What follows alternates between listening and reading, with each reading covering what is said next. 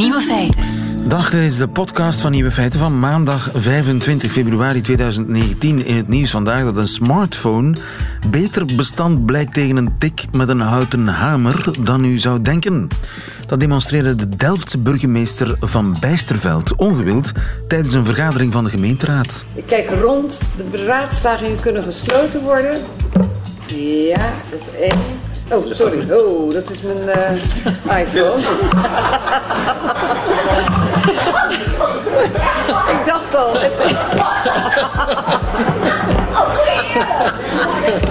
Hij doet het nog. Ik dacht een...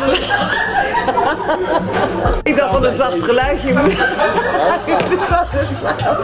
Ik moet iets harder slaan, maar dat heb ik toch gelukkig toch nog niet gedaan.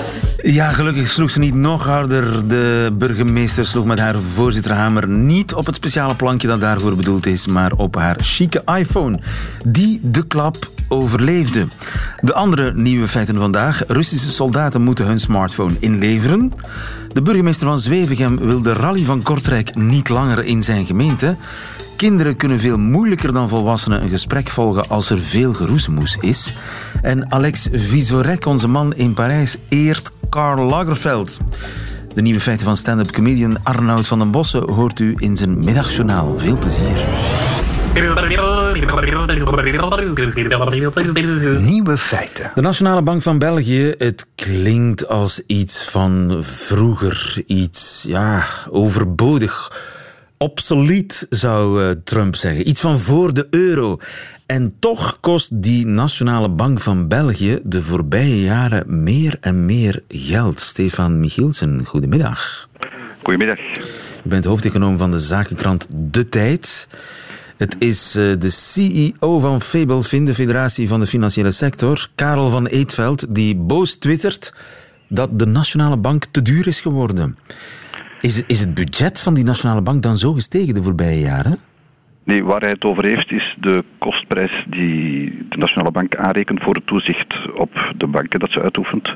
En niet alleen de banken trouwens, ook de verzekeringsmaatschappijen en de beursvernootschappen. We willen allemaal dat de banken zo veilig mogelijk zijn. We weten wat er in 2008 is gebeurd en we willen geen herhaling daarvan. Dus we willen dat toezicht heel streng is, maar dat kost geld. Er zijn inspectieteams, er wordt veel informatie opgevraagd, dat moet eh, ja. geanalyseerd en bestudeerd worden.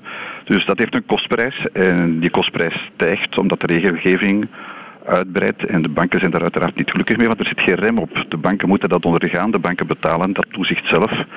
En ja, de Nationale Bank heeft een monopoliepositie. Zij kunnen- En dus die kan kunnen- vragen wat ze wil, die bank, de Nationale Bank. Eh, min of meer moet redelijk blijven natuurlijk, eh, maar ze kan dat doorrekenen als ze kan bewijzen dat die toezichtseisen dat dat noodzakelijk is. En de politieke wereld vindt van wel, dan kan ze dat vragen, ja. Ja, want je zou kunnen zeggen, meer toezicht op banken, het is wel zinvol natuurlijk. Ja, dat is heel de discussie en dat is ook waarom dat de banken niet echt een argument hebben om te zeggen we willen dat niet meer betalen of we kunnen dat niet meer betalen. Om, eh, iedereen vindt eh, dat het eh, noodzakelijk is. We zijn nog maar tien jaar na de bankencrisis, dus wie durft zeggen laat ons dat toezicht een beetje afbouwen. Het kan allemaal wel minder. Eh, niemand is daar voorstander van, denk ik. Ja, ja. Maar het zijn eigenlijk onze gewone banken, onze privébanken zeg maar, die de Nationale Bank betalen. En dat is de belangrijkste bron van inkomsten voor die Nationale Bank. Nee, helemaal niet. Eh, De inkomsten die de Nationale Bank daaruit haalt zijn ongeveer 60 eh, miljoen euro. Maar de Nationale Bank heeft voor meer dan 1 miljard euro inkomsten. Eh, De belangrijkste bron van inkomsten is het, zijn de financiële transacties. Dat doen de Nationale Bank is eigenlijk de bank die werkt voor de andere banken, voor de commerciële banken. Eh, Het is een onderdeel van het systeem van Europese centrale banken. En daar verdient het grootste deel van haar geld uit.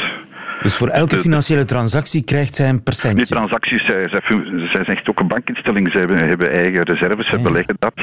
Eh, als banken beroep doen op de Nationale Bank omdat ze zich moeten financieren, betalen ze daar vergoeding voor. Op die manier had de Nationale Bank meer dan 1 miljard euro inkomsten. Ja, maar niks uit belastingsgeld, bijvoorbeeld. Niks uit belastinggeld, nee. Nu, een- eh, onze Nationale Bank zou wel duurder zijn dan de nationale banken in onze buurlanden. Klopt dat?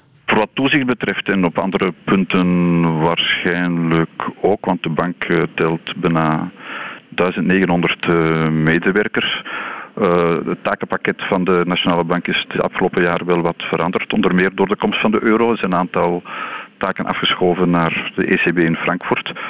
Maar dat personeel zit daar nog. We moeten wel op wijzen dat de Nationale Bank ook andere dingen doet. Bijvoorbeeld, ze hebben de balanscentrale die de jaarrekeningen van alle bedrijven bijhoudt. En die kredietcentrale die de kredieten van particulieren registreert om te kijken wanneer er wanbetalingen zijn. Ja, maar je zou kunnen zeggen dat ze over, door de bank genomen pardon my pun, door de bank genomen minder moet doen dan vroeger toen er nog geen euro was, toch? Maar toch is het personeel onveranderd gebleven. Maar er zijn dus ook nieuwe taken bijgekomen. Het bankentoezicht dat uh, uitgebreid is, betekent uh, nieuwe taken, nieuwe mensen. Maar het personeelbestand is wel, is wel gedaald de voorbije jaren.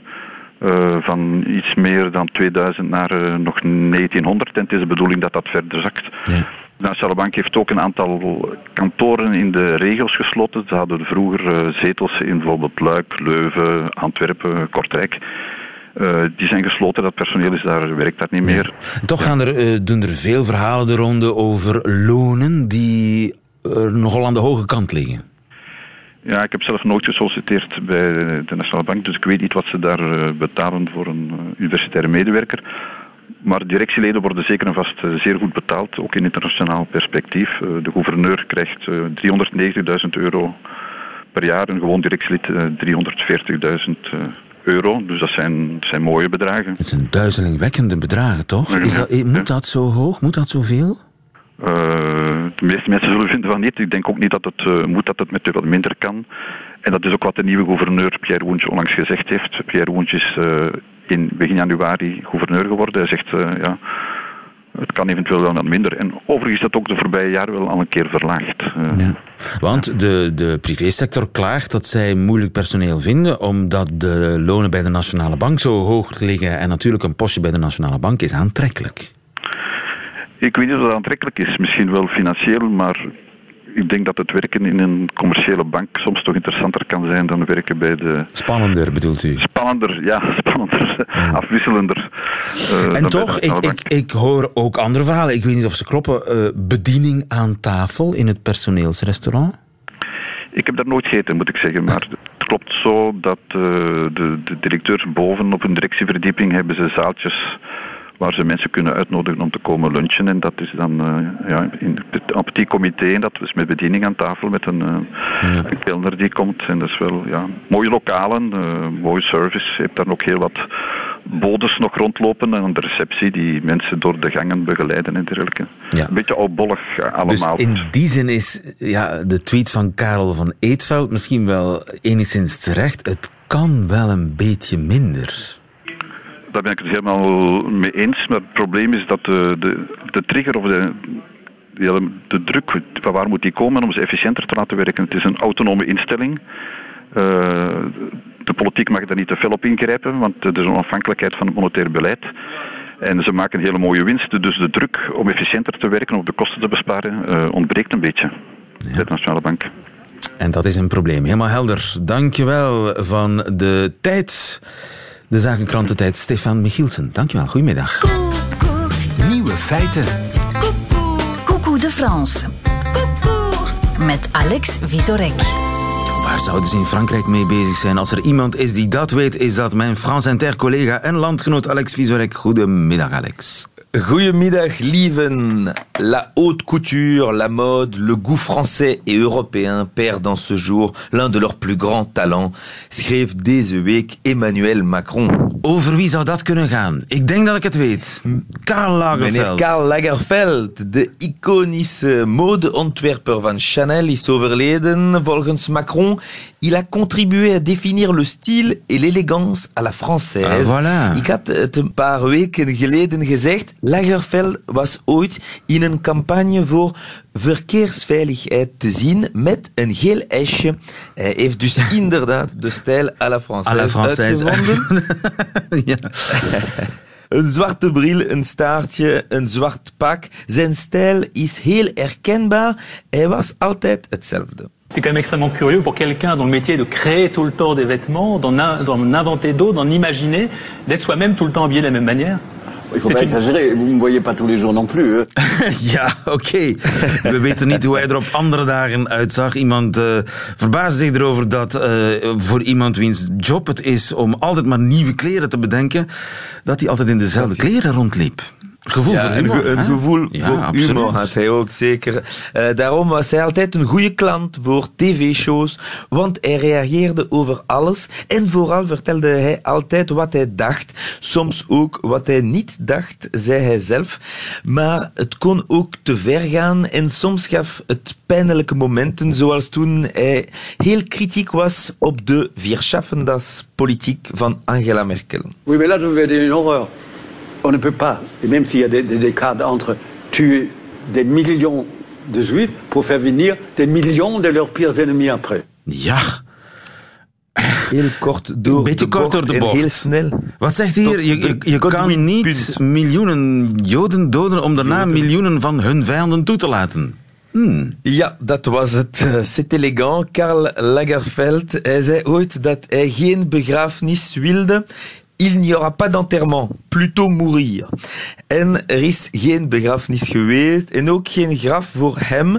Maar wat zou hij gedacht hebben van de hulde die hem gebracht werden? Veel bekende Fransen hebben een selfie van zichzelf naast Karl Lagerfeld gedeeld op de sociale media om hun deelneming te tonen.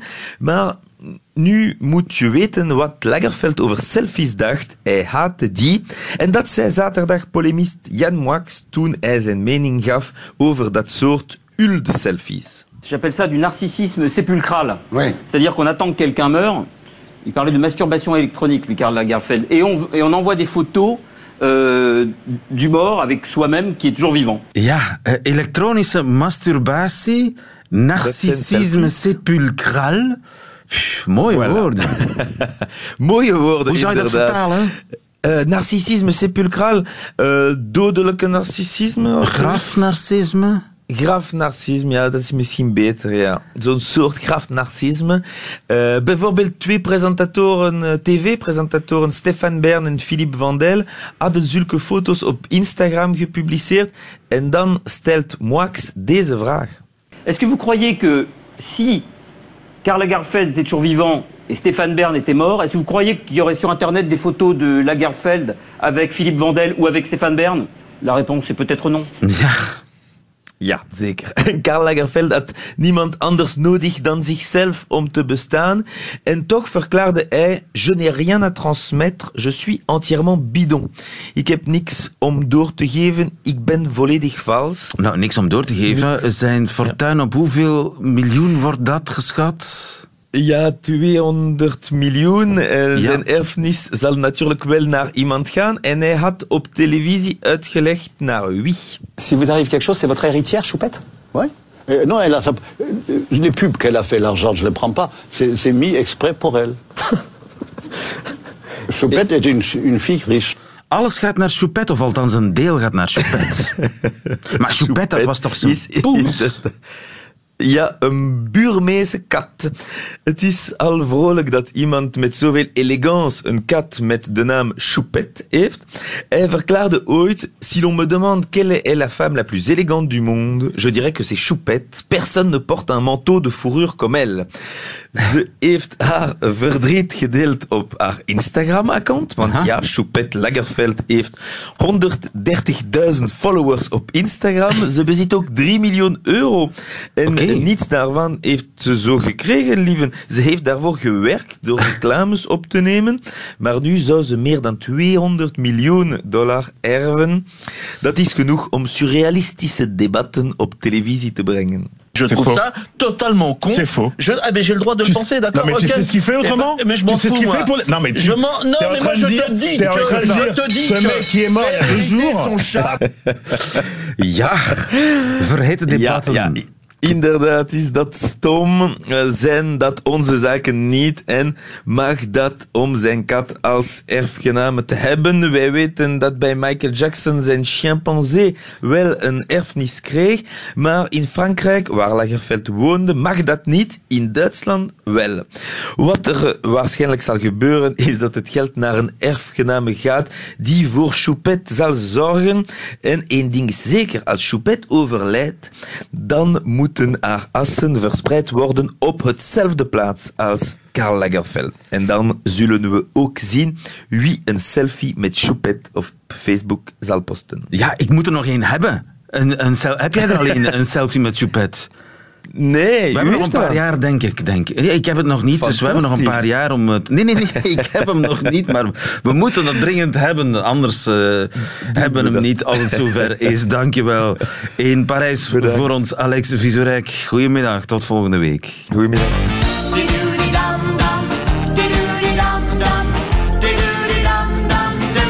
Nieuwe feiten. Helaas, helaas voor de Russische soldaten, want zij moeten hun smartphone afgeven. Jens Fransen, goedemiddag. Goedemiddag. Onze defensiespecialist. Wat is er mis met een soldaat met een smartphone?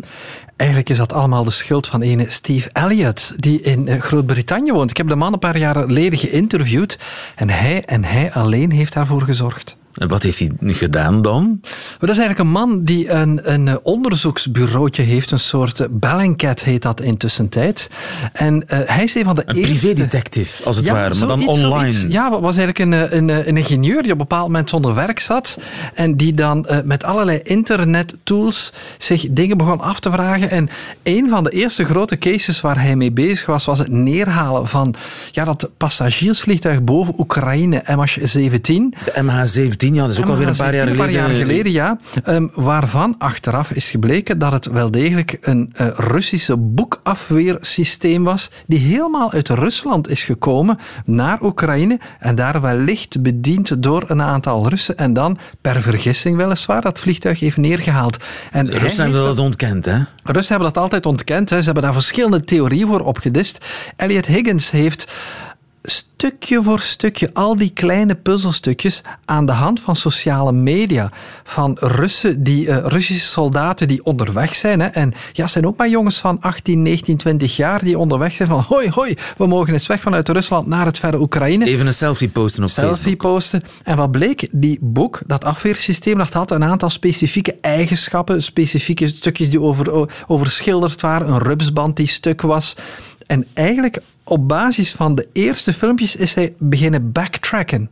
Van op de plek waarvan vermoed werd dat dat luchtafweergeschut gebruikt is, is hij letterlijk met van die dashcams, mensen die dat online zetten, kon je heel dat traject gaan terugbrengen. En dan is hij zich beginnen afvragen van ja, kijk, als we het traject ongeveer tot daar weten en dan verliezen we het, welke Russische basissen liggen daar in de buurt die ook over dat soort militair materieel beschikken. En dan later nog een stap verder zijn ze beginnen kijken, oké, in deze periode, welke jongens en meisjes zitten daar op die basis en gaan we eens gaan kijken naar de profielen op Facebook. En heel die immense data, als je dat bijlegt, dan krijg je een ja, een thriller waarin je bijna van kilometer tot kilometer kan gaan zien wat er is gebeurd en wie welke van die Russische jongens en meisjes, soldaten dus daarachter zaten. Dus die Russische soldaten zaten wel degelijk in Oekraïne. Ja. En eh, zij hebben zich verraden op de sociale media via hun smartphone die digitale sporen achterliet. Ja, natuurlijk. Hè. Eh, Een smartphone laat op vele manieren sporen laten. Ni- Niet alleen heb je, heb je die pings die af en toe worden gedaan, maar ook ja, als de mensen zelf dingen gaan beginnen posten, ja, dan is het hek van de dam. En dus heeft het Kremlin beslist, gedaan daarmee. Gedaan met de smartphone. Zijn daar nog stoten mee gebeurd? Met, eh, want dit is nu Oekraïne. Ja. Maar er zijn nog conflicthaarden waar soldaten in het geheime operaties doen, die misschien zich met smartphones aan, Aan het verraden alle kanten. We hebben het incidentje gehad waarbij Strava, die loopapp, hè, waarbij dan eh, de Amerikanen die op plekken waar er in het midden van de woestijn zag je plots, hé, hey, daar, zijn 100 me- daar zijn 100 Amerikanen die altijd een rondje joggen. En, en dat zag je op die donkere vlek die Afrika is, van de, de- de- daar loopt bijna niemand met zo'n app. Je en dan het de begon je wel heel makkelijk maken. En dan manier. kon je dat gewoon bijna één op één gaan leggen op Google Images. En dan zag je, hé, hey, kijk, is dat daar geen Amerikaanse basis? Ja, ja. Voilà. En dus dan mag de officiële lezing zijn: wij hebben geen soldaten daar en daar. De smartphone zegt. Aangezien de. Amerikaanse soldaten daar joggen. En dan kan je gaan kijken naar die profielen. En dan kan je vaak zelfs ook gaan kijken van waar komen die mensen. En dan kan je eigenlijk gaan afleiden wat voor soort missie zou dat Ja, daar computer zijn. says yes. Computer says yes. En het gekke is, je kan dat doen met niet veel meer als een gewone laptop en Ja. een wifi en een goede internetverbinding en tijd. Want je hebt er veel tijd nodig om het allemaal uit te zoeken. Mogen de Belgische soldaten een smartphone hebben? Ja en nee. Hoe Belgisch. Ja, hoe Belgisch, hè? maar het is in, eh, eh, de Belgische soldaten mogen een smartphone hebben, eh, maar zeker wanneer ze bijvoorbeeld in Afghanistan op de basis zijn, daar mogen ze die gebruiken.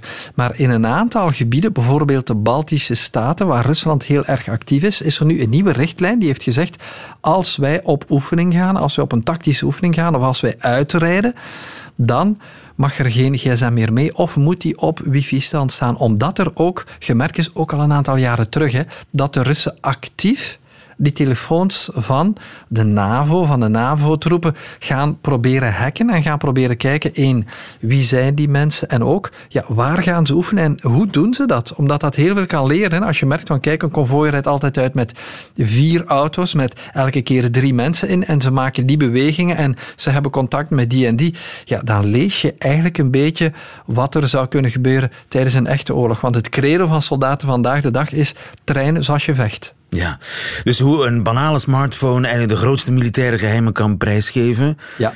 Uh, dus dat wordt uh, terug met een dumbphone, een oude Nokia, naar het front. Wel, een, aantal landen doen het ook. Hè. Om maar een voorbeeld te geven, de Britten die, die kopen kratten aan met burners, heet dat dan. Hè. Dat zijn, burners? Burners. Dat zijn van die heel eenvoudige telefoontjes waar je een simkaart in steekt. Ja. Want uh, maak je geen illusie. Hè. moment als je een beetje een, een vreemd profiel hebt, in mijn geval ook, als je bijvoorbeeld in landen... Een vreemd profiel? Pas zitten, ja, in mijn geval, ik, ik doe oorlogsjournalistiek ja, ja. en er zitten nogal wat nummers in. Als je militair zou zijn, dat soort dingen. Als je bijvoorbeeld langs luchthaven passeert in Istanbul, maak je geen illusie. Al die telefoons, daarvan worden de gegevens uitgelezen. De, Rus, de, de Turkse geheime diensten die lezen dat uit in Moskou. Zal het ongetwijfeld hetzelfde zijn. Wat doen de Britten? Als zij moeten reizen via dat soort luchthavens of moeten opereren in dat soort gebied, die hebben van die burners, van die telefoontjes van 15 euro, steken daar een simkaartje in en op het moment dat ze terugkeren gaat die de vuilbak in. Ja, Voorzichtig zijn met smartphones, zeker als je militaire geheimen met je meedraagt. Dankjewel, Jens. Radio 1. Altijd benieuwd. Nieuwe feiten. De rally van Kortrijk is niet langer welkom in Zwevegem.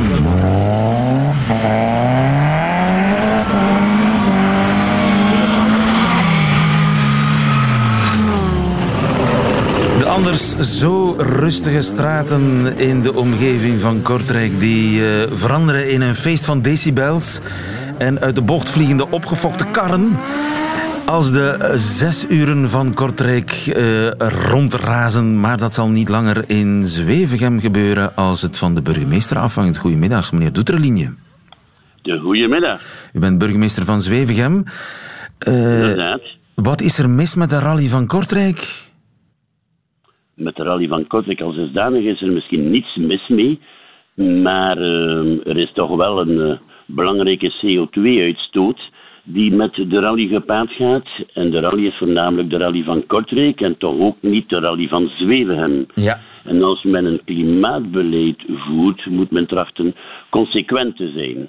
En dat uh, wens ik te zijn door uh, tegenover de organisatoren te stellen: kijk, uh, u heeft compenserende maatregelen bedacht uh, voor het Kortrijks grondgebied. En misschien kan de Hanse Rally op het grondgebied van Kortrijk doorgaan. Ah, ja. Waarom niet? En er zijn compenserende maatregelen voor die CO2-uitstoot in Kortrijk? ja, inderdaad. Men heeft een aantal bomen geplant of een kleine bosaanplanting of uitbreiding. Het is iets, hè? Wat, het is niet veel, maar het is iets. Het, ja, ik zal daar geen uh, appreciatie over uitbrengen. Uh, maar het is in elk geval iets, inderdaad. Maar de vraag is, moet er niet sowieso bosuitbreiding komen zonder dat het een compensatiemaatregel moet zijn? Ja. En is dat een uh, belangrijke knauw voor die rally van Kortrijk? Ik bedoel, is een groot deel van het parcours, loopt dat over Zwevegems grondgebied? nee, het is zoals men noemt één pk, dus één parcours. Uh, ik denk dat dat niet onoverkomelijk is, onoverkomelijk is voor de rally, voor de organisatoren. Uh, en daarom hebben we ook voorzien dat het dit jaar wel nog kan doorgaan. Uh, en dat ons plan, want het plan moet ook nog een participatietraject ondergaan, ons plan als er eh, volledig komt, maar ingaat op 1 januari 2020. Ja, ja. En dat is een, een volledig klimaatplan voor Zwevegem. eh, en daar is het weren van de Rally van Kortrijk maar een onderdeeltje van. Een klein onderdeel van, inderdaad. Wat zijn zo nog de, de actiepunten van dat klimaatplan in Zwevegem? Oh, ehm, goh, er zijn er een twintigtal. Ehm, de bosuitbreiding. We hebben op dit ogenblik iets minder dan 1% van ons grondgebied eh, dat bebost is. Ehm, ik zou willen eh, dat er daar 20 hectare bij komt. En eventueel op termijn, op termijn, want men moet ook een lange termijnvisie hebben, een verdubbeling. Maar een verdubbeling, dat betekent 80 hectare. We hebben een redelijk uitgestrekt grondgebied. Ja, Om dus er komt heel veel bos bij. Eh, ik hoorde ook Er iets komt van veel bos bij, heel een veel autoluwe zondag om de 14 dagen. Ja, en daarover bestaat er misschien een beetje onbegrip, omdat een bepaalde krant getiteld heeft autoloze zondagen, wat heel iets anders is. Dat is gebieden of verbieden eh, autoloze zondagen. Bij ons komt het erop neer van te ontraden en te motiveren tegelijkertijd. Met autoluwe zondagen bedoelt men de mensen te motiveren om een alternatief vervoermiddel te gebruiken op die zondagen. Zij- en het gemeentepersoneel? Dat die naar het rusthuis moet eh, Ja, met ja, zijn... eh, uiteraard. voilà. Maar het, het gemeentepersoneel mag dat nog met de auto naar het werk komen? Het is de bedoeling dat het gemeentepersoneel eh, per fiets, elektrische fiets, speedelec of voertuigen eh, met eh, alternatieve energiebronnen, zijn de elektrische voertuigen of CNG-voertuigen, de weg van en naar het werk eh, doen. Ja. En eh, dat de rally niet langer in Zwevegem zal passeren, wat vinden de mensen daarvan? Heeft u er al veel reacties over gehoord op straat? Ja, inderdaad. Er zijn voor- en tegenstanders, eh, zoals voor elk standpunt. Eh, maar ik ben van oordeel, en ik denk het Scheepcollege samen met mij, dat het niet volstaat te betogen eh, voor het klimaat, maar dat men als beleidsman eh, ook moet durven actie ondernemen en maatregelen treffen. En ook op lokaal vlak. Als men moet wachten tot Trump en Macron bepaalde maatregelen overeengekomen zijn, denk ik dat we zeker de doelstellingen van 2050 niet halen. Ja. En eh, is dat ook een oproep aan uw collega burgemeester van Kortrijk, partijgenoot ook, Vincent van Quickenborne? Eh, inderdaad, maar hij is ook op dat vlak reeds goed bezig. Bosuitbreiding, dat, is, dat staat reeds op zijn programma. Nu is het zo dat hij zelf rallyfan is en eh, dat hij verkiest voor een compensatie in plaats van het te verbieden. Uiteindelijk is het de rally van Kortrijk op zijn grondgebied. En het is ook aan hem om eh, dan eh, te zien hoe hij daarmee omgaat. Maar een compensatie is inderdaad ook een mogelijkheid om dan naar de energieneutraliteit te werken. Meneer de burgemeester, dank u wel. Goedemiddag. Graag gedaan. Prettige dag verder. Nieuwe feiten. Het cocktailparty effect. Kent u dat? Het cocktailparty effect. Dat u mij nog steeds kunt verstaan. Ondanks het getater om mij heen. Dat uw brein als het ware mijn stem uit de geluidenbrei kan filteren. Dat heet dus het eh, cocktailparty effect. En nu is aan de ULB in Brussel aangetoond dat kinderen dat nog niet kunnen. Dag Evelien. Hallo, goedemiddag. Evelien Carret, hersenonderzoeker aan eh, het UZ in Gent, coördinator van het Instituut voor Neurowetenschappen. Jij kent die eh, mensen van de ULB Klopt. Het zijn collega's. Ja. en zij hebben het cocktailparty-effect onderzocht. Wat, wat hebben zij eigenlijk gedaan? Ehm, zij hebben inderdaad het cocktailparty-effect eh, onderzocht. Zij hebben met een heel speciale scanner, laat ons zeggen, die de hersenactiviteit kan eh, opmeten, eh, een MEG-scanner, magnetoencefalografie, hebben zij zowel kinderen als volwassenen onderzocht om te kijken hoe goed de hersenen in staat zijn om in een, een ruimte vol met gesprekken, aangaande gaande gesprekken, dat we in staat zijn om inderdaad degene met wie we aan het spreken zijn, om daar ehm, ja, het gesprek van interesse uit te filteren. En met die Ah. techniek hebben ze dat onderzocht. Dus ze hebben bandjes te horen gekregen, die mensen, die proefkonijnen, die moesten dan eh, zeggen of ze nog konden verstaan wat iemand tegen hen zei. Klopt, er waren verhalen die uh, eerst in stilte, dus er waren twintig volwassenen, twintig kinderen, die plaatsnemen in die, uh, in die scanner, in die helm. Een hersenactiviteit wordt gemeten en ondertussen horen ze een verhaal. Eerst is dat in absolute stilte en, en kunnen ze dus, ja, gaan de hersenen het verhaal kunnen volgen. En dan hebben ze nog vier andere condities waarbij dat eigenlijk het geroezemoes of de, de, de andere gesprekken daar rond steeds toenamen in ja, in, in sterkte, in signaalruis, zeg maar. Ja, ja. Dus vier verschillende um, uh, situaties. Heel boeiend. En wat blijkt uit die experimenten? Wel, er, er blijkt uit die experimenten dat um, dus ze kunnen met die MEG-scan zeg maar, de, de, de hersenactiviteit opmeten.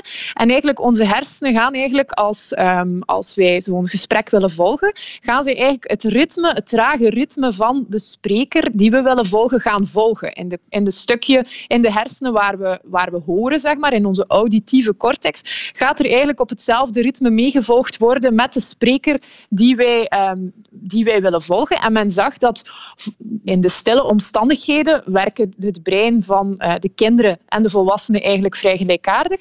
Maar in die condities waarbij dat, dat omgevingslawaai toeneemt, of toch die, die, die andere gesprekken gaande zijn, dat men ziet in de volwassenen dat men dat ritme heel mooi kan opmeten, waarbij dat men dat bij die kinderen absoluut niet kan. Men verliest eigenlijk dat signaal en daaruit kunnen we dus besluiten dat die hersenen van die kinderen eigenlijk niet in staat zijn om die ene spreker waarin, waar ze willen volgen, dat ze dat eigenlijk kunnen volgen met hun hersenen. Dat die hersenactiviteit niet volgt. Ze horen alles tegelijkertijd. Ja, het komt gewoon binnen, um, zo, zoals het in iedereen zijn oor zeg maar, binnenkomt. Maar de hersenen zijn nog niet uh, in staat om te filteren wat ze willen of moeten volgen. En vanaf welke leeftijd uh, schiet die filter in actie?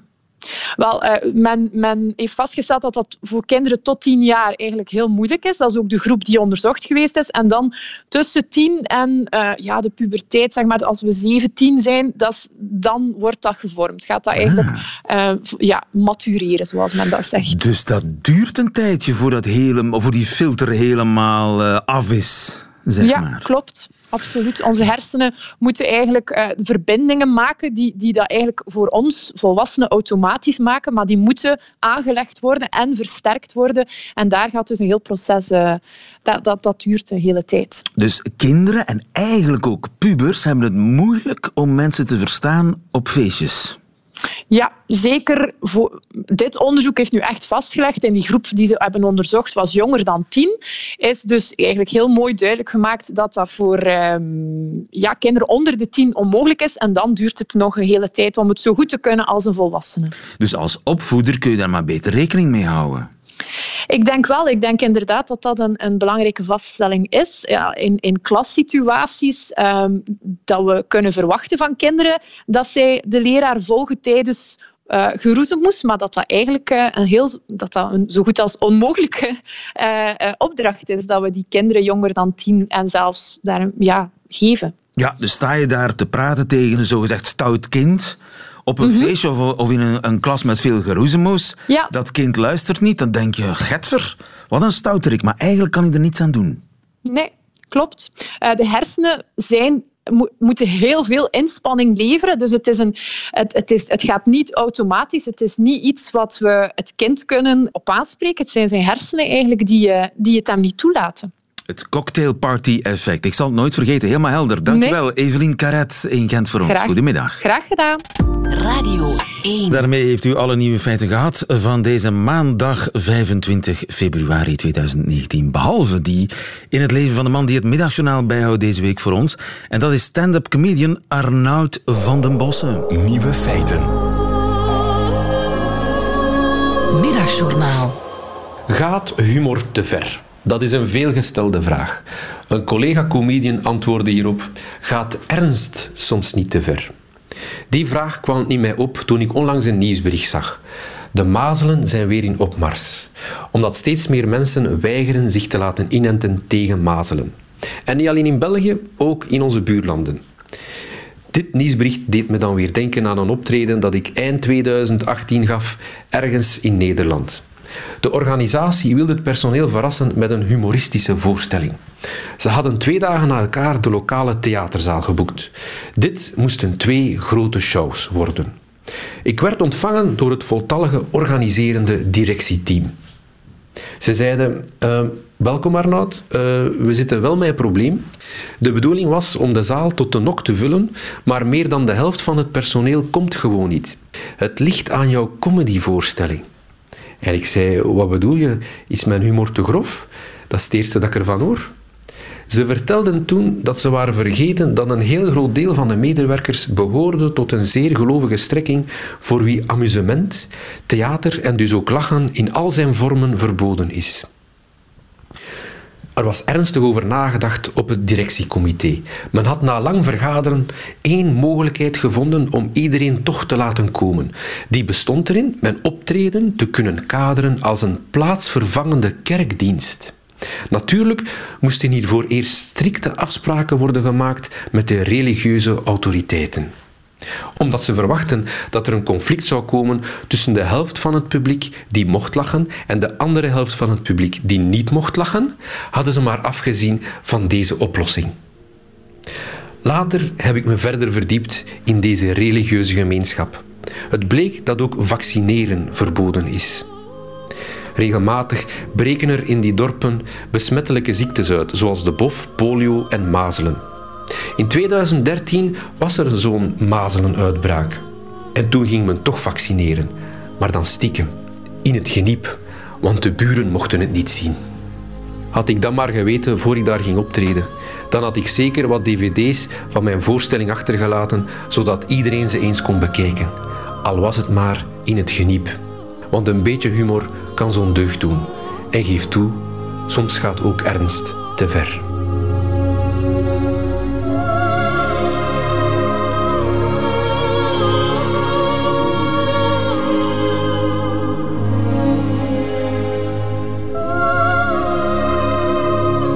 Middagjournaal met comedian Arnoud van den Bossen. Einde van deze podcast, maar u vindt er nog meer op radio1.be en op de gebruikelijke podcastkanalen. Tot volgende keer.